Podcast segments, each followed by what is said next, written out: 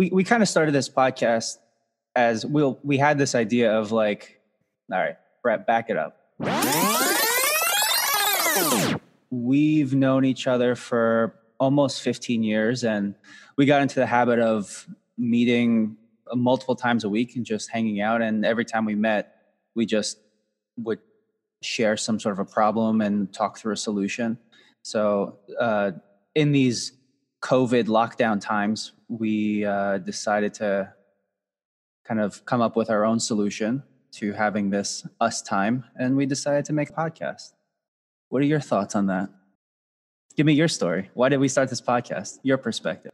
Yes, I mean you you and I have been friends for over a decade, close to 15 years at this point. Um, you know, we we've always kind of had this natural approach to spotting uh, problems in the world and then using our own backgrounds, our own unique perspectives and lenses to come up with ways to try to solve those problems, right? So it was very natural, it was very cool, and kind of like what you said, we were able to always meet up and then just kind of talk through these things for for an hour or two. And many times we we would see that you know th- these ideas would get built later on. Uh, some of them are still incredible ideas but we just don't have you know the the the time or the team you know just kind of natural constraints that come with with any idea really right it's it's it's always is there enough time to build it in our schedules do we have enough money to build it do we have the right teams in place so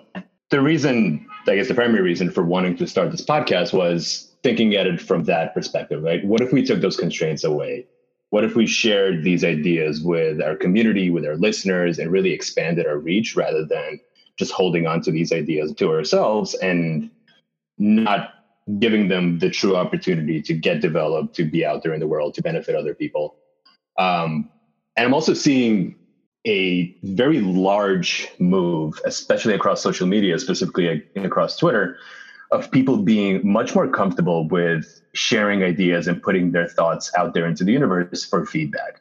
And to me, that's really the right approach. You know, we as a society, a lot of people just really try to hold their ideas close to their chest um, in the fear that someone will develop it before them, and they won't have opportunity to bring it to life. And I don't think that's the right approach. And I you know, I, I think you, would agree with that, right? I, as everyone says, ideas are a dime a dozen, and it all comes down to execution. So I want to give people the opportunity to listen to ideas that they may may not have previously thought of, and then if they have the time, the money, the right team, and the drive to bring it to life, it'll it'll benefit us as a as a society. So that's that's really my goal for for this. Um, and I guess on, on another note, you know, we've always had this belief in our society and in venture capitalism specifically that the person that thinks of the idea is the one that has to bring it to life. And I don't think that that's necessarily true. And it'd be interesting to test and reframe that perspective so that we're no longer tied to the belief that the same person that thinks of the idea has to be involved in launching it and bringing it to market and growing the company.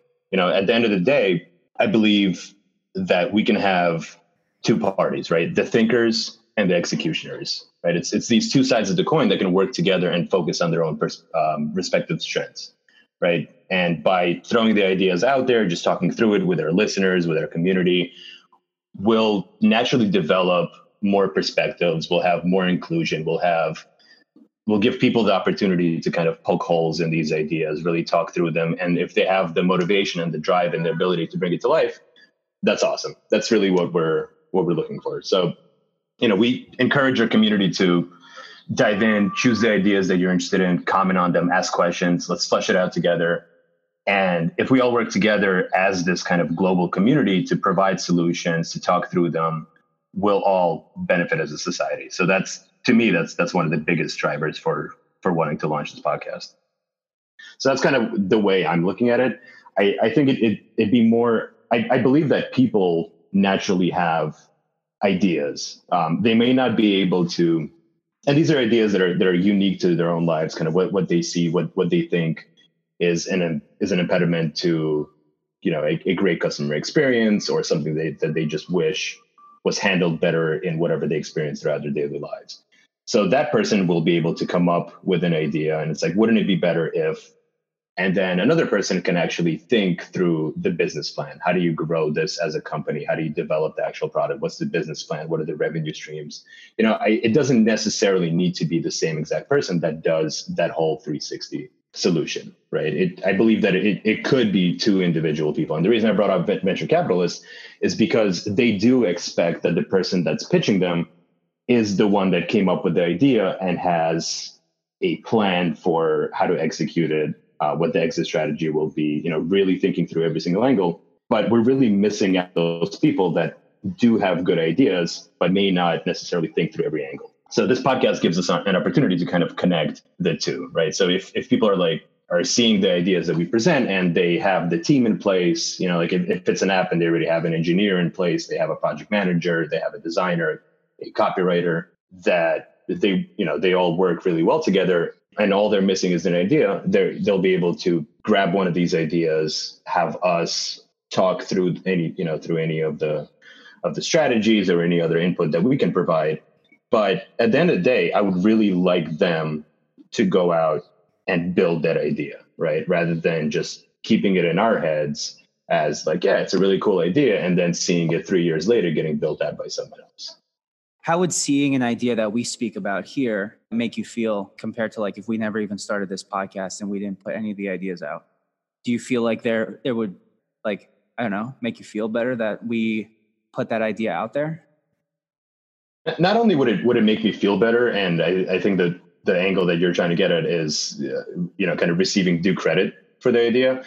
I believe it's a it's the it's the right thing to do and the kind of moral thing to do if someone hears an idea on a podcast or from someone else and they are given permission to go ahead and run with the idea to just later on give credit to the person that sparked the idea for them right and i don't and i don't think that that's an unfair approach because people have plenty of ideas. You know, how many things did you see on like Shark Tank where someone's like, "Oh, I came up with that idea or I thought of that 10 years ago."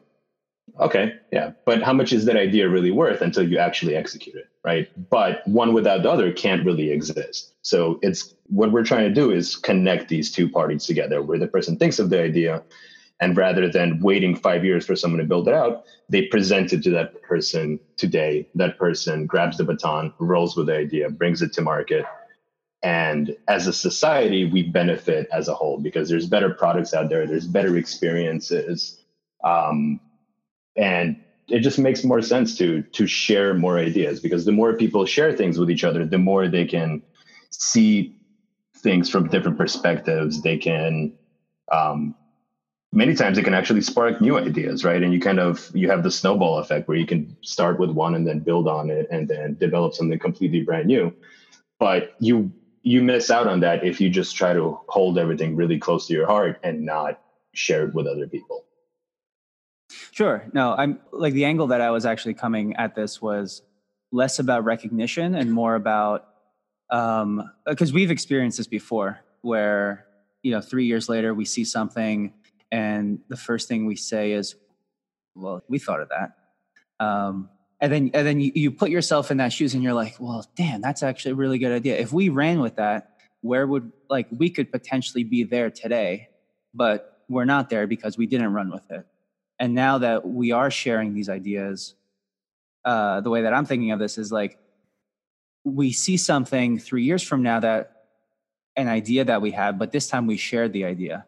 And now instead of you laying in bed going, that could have been me, now you think, oh, well, you know, maybe, maybe, maybe they did hear it from me. Yeah. I mean, it, I, I think that as a society, we're becoming much more connected to each other and there, there's obviously, you know, with everything that's going on in the world, there's a huge push for more inclusiveness, right? For different perspectives, whether it's um, the, the, type of people that you hire, um, the type of problems that you try to tackle and solve. I, I've always I've always pushed for that. That you know you can't have the same kind of homogenous group trying to think and solve through ideas because you many times won't be able to think through it um, or, or, look at or look at the problem that you're trying to solve from a perspective that you haven't experienced. You know what I mean? So like if you're trying to solve something for senior citizens and you didn't survey any old people, it's really tough to predict every single problem that they would see. Right? This is where the customer feedback loop is very important and it comes into play.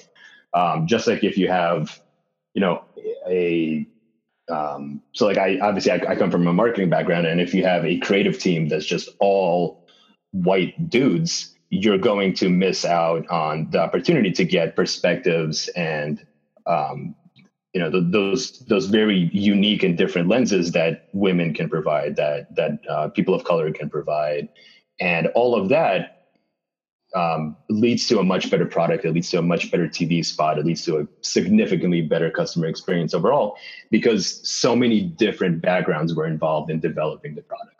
So by putting it out there and letting people from all sides be able to poke holes and like talk through it and see, well, have you guys considered this or have you looked at it from this perspective or this angle? Um, I think that the ultimate product, regardless of who builds it, will be significantly better than if just you know two people worked on it on their own. And but at the end of the day, it also comes back to those constraints, right? Time, money, team. We can have a hundred ideas a year, but we're not going to have the time in the year to actually build out a hundred ideas, right? So some will have to get sacrificed. That's true. All right. Um, all right. So let's just jump into some ideas from from this last week. What do you got? What are you thinking about? What's on your mind? So let's let, let's just use this as an example. So like you and I have historically gone to Steinway in Queens uh, many times to smoke hookah or just to, to chat. Uh, but the point is, we, we we like being regulars at a, at a place, and I personally like when I arrive somewhere that if I'm ordering the same exact thing over and over again, that it's prepped for me, that I don't have to kind of go there, wait to be um, spoken with by a um, a um, a waiter, and then waiting for the hookah to arrive. You know, like it, if we're going there with the intent and we with the same intent and we know exactly what we want, wouldn't it be better if we were kind of catered to as regulars, right? So it's essentially like let, us call the app uh, served, right? It it lets you have your table set before you arrive so that you're not waiting right? So obviously the target market is regulars, people that know what they want. They're essentially ordering ahead of time. And it's really filling that gap for people that crave efficiency and don't have time to wait. And from the kind of business perspective, the reason restaurants don't want to have customers reserve tables is because if they if that customer doesn't show up, they'll lose money on it and they can't seat someone else in there because they're hoping that the original customer will actually show up and fill that seat. But if they pre-order their food or their item or their hookah, whatever it may be, ahead of time, then the customer is happy because there's no delay. Their food is ready. You're recognized as a regular, which is very rewarding. And then again, from the business side, if they pre-order their food ahead of time and they don't show up, they'll still be charged for the order. So that business will benefit regardless of whether you show up or you flake. Um, so yeah, that's to, to me that's that's very interesting, and and obviously it works in the situation of like Steinway and hookah bars, but it also works anywhere else, right? If we're talking about something like lunch times where there are long waits at restaurants, you're not coming in to pick up food. You're coming in and you're skipping the line because you already have a reservation. Your food is pre-ordered uh, so you're able to take your 30 minute lunch break and really maximize it and make it super efficient. You come there, your food's ready, you eat it, you bounce, and you remove the risk for the business. So that's that's the first idea. Thoughts? I think it's interesting. Um, so a little bit of insight. I worked in the restaurant industry from the age of 15 until 22, 23 as a busboy, a food runner, a waiter, a bartender, a barback, uh, bar manager. So I, I kind of have some thoughts on this. So I, I think what would be, I actually, I'm going to clarify something first. So I go on the app, I reserve a table similar to Open Table, saying that I'm going to be there at seven o'clock, let's say. And then it gives me the opportunity to also uh, the the ability to to place an order and have that order ready when I get there. Is that is that pretty much it? Like the order is is ready when I get there. Um, I, I, I would say the actual logistics of it are, are are skewing more towards yes. If you arrive at the time that you say you'll be there, your food or your item will be prepped and ready for you, and the money is essentially you're you're charged and it's put on hold essentially in an escrow account, and if you add more items once you're there, your tab just grows and then your final tab is charged. If you don't show up, then the initial items that you said you wanted to be ready by the time you arrive there, uh, you'll be charged for those items only. I think what would be interesting to streamline this process would be like where you where a lot of people, I guess, where a lot of time is wasted is uh, waiting for the waiter, having the waiter come and take your order, sending it back to the kitchen, um, and then they start on, on that order. I think streamlining this, and this would also reduce the risk on the restaurant, is if you walk in at whatever time, let's say you reserve the table at seven, if you walk in at seven o oh five, whatever, it's not a big deal. Um, as you're being seated, the uh, the hostess or host or maitre d or whoever's at the door sees that you've made the reservation and you've placed an order. They can ask you at that time, is your pre-order still correct? Do you still want what you pre-ordered? The answer is yes. Then they would have the ability to fire your order. So sending it to the kitchen, sending it to the any prep workers so that as you're being walked to your table, your order is already being prepared. So that ensures like the food is fresh, the restaurant's not wasting any food if you did order any food uh, or drinks or anything like that. Um, and the wait time is significantly reduced. And now the first time the waiter comes to you is not, "Hey, how you doing? Welcome what can I get you? It's, hey, how you doing? Here's the order that you already ordered. And then the same thing. I think the money should be within the app, uh, all handled through the app, and you should be able to add to your order. Those two points, I think that's that's actually really good. Yeah, and we've actually tested this idea, and, and uh, I, I, remember you and I went to went to Steinway. We saw the owner outside. He obviously recognized us because we're regulars. He knew what we wanted. We confirmed that that's what we wanted. And we ran down the block to Dunkin' Donuts and got our iced coffees. And by the time we came back, our hookahs were there waiting for us. And I don't know about you, but I was very satisfied with that experience. And it actually stuck in my mind on a very personal level with that particular hookah bar. That's kind of been the experience ever since. You know, if they see us outside, they actually prep it right away. It's just, it's not even a sentence anymore that we communicate with each other. It's just a nod and they know exactly what to do. Um, and that's and that's very cool. And but when you add other things like the example that i gave of like a half hour lunchtime um, you maximize that experience uh, on bo- for both the business and for yourself. And you can go back to the office. Um, so so yeah it's it's i don't know if anybody's doing it but it is a very interesting problem. And it's a uh, it's a unique solution. I like it. Yeah the nod is real but 100% the nod is totally real. Like there's there's a coffee shop that uh, in, in, queens that i would i used to go to all the time. And when there's a line i would you walk in you wait online you look at the person behind the register. They you you lock eyes. They give you a nod you give them a nod and that's your your regular order. Mine was an iced latte and um, a medium iced latte. And before I even was able to pay for it, it was it was in front of me at the cash register. And I think it's yeah, it's like building rapport. It's going to a place consistently enough and not being you know, because there are definitely people that are regulars who are scumbags who do not get the same nod, or they get a different nod. yeah, totally. And uh, you're, you're you nailed it on um, you nailed it on the head, or you hit the nail on the head um, with with the report, right? It does build that relationship. And I think psychologically, because you have that, you're almost increasing the chances of a positive experience every single time. And the more positive your experience, the more likely you are to come back. So at the end of the day, it benefits the business, it makes the customer happy, and it makes the entire process much more efficient.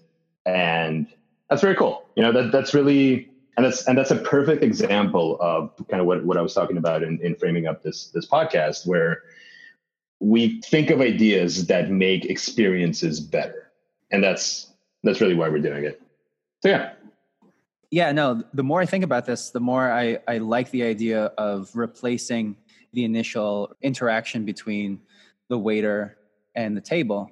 Because I was I used to work at the Smith in the East Village as a as a bartender, and on Sundays the the Sunday brunches were just ridiculous. So anything that you can also reduce foot traffic in that space would be incredible. Uh, you've got waiters on top of each other, bus boys, food runners.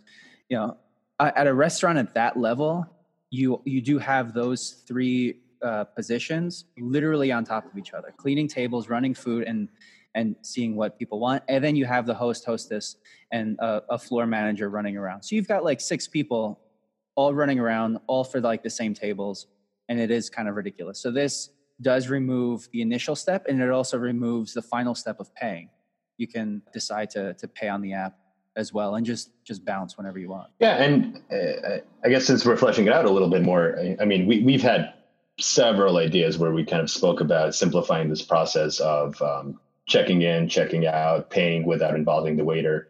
So it's it's a very interesting field. Uh, what's really good here is that not only do you digitize on both sides the the payment, you know, you, a customer gets a receipt, the, the business knows exactly what they're getting.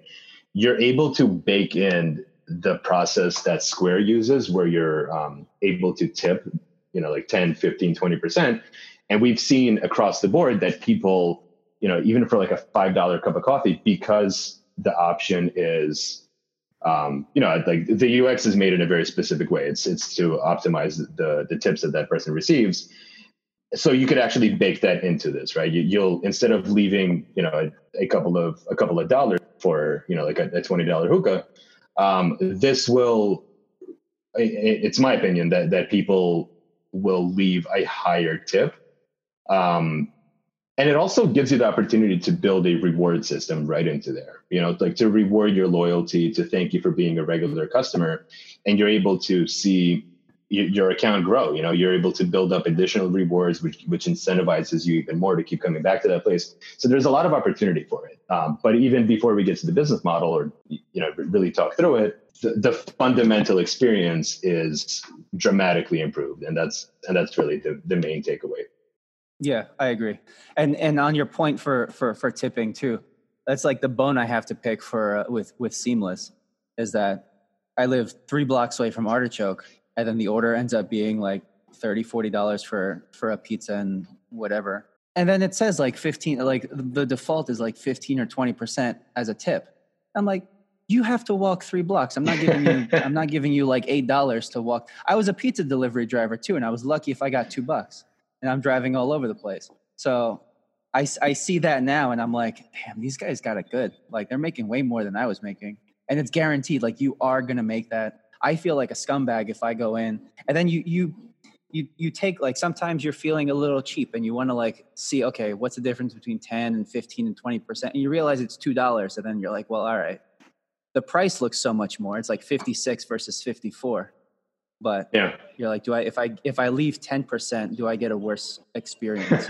Um, are they going to throw it over the fence and and run away or not come to my door so, i mean because they see that. They know what the default is. Yeah i mean since you since you brought up the, the that topic i think that fundamentally the way the tipping system on seamless is set up is broken. You should not be giving someone a tip before your experience is, was completed.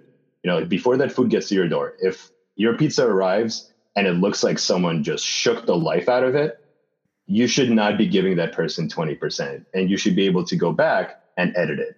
It's, it's always felt wrong to me that, that companies like Seamless force you to choose a tip beforehand. Otherwise, if you choose not to do it in the app, you're kind of required to do it um, through cash, right, right at the door which has its own problems. You know, most people have, have switched over to credit cards, uh, but also in, in times like these during COVID, you don't really want to be exchanging cash. That's a that's yeah, that's a good point. And there you have it. Idea number one, episode one. We're your hosts, Max Erzak and Nick Drumbukas. Thank you so much for listening. We'd love to hear feedback and your thoughts on the idea of Serve. You know, poke holes in it. Where do you see the flaws? What are the opportunities? Reply on Twitter. Email me at max at hatsbycats.com. And don't forget to check out the show notes below. All right. Till next time. Bye.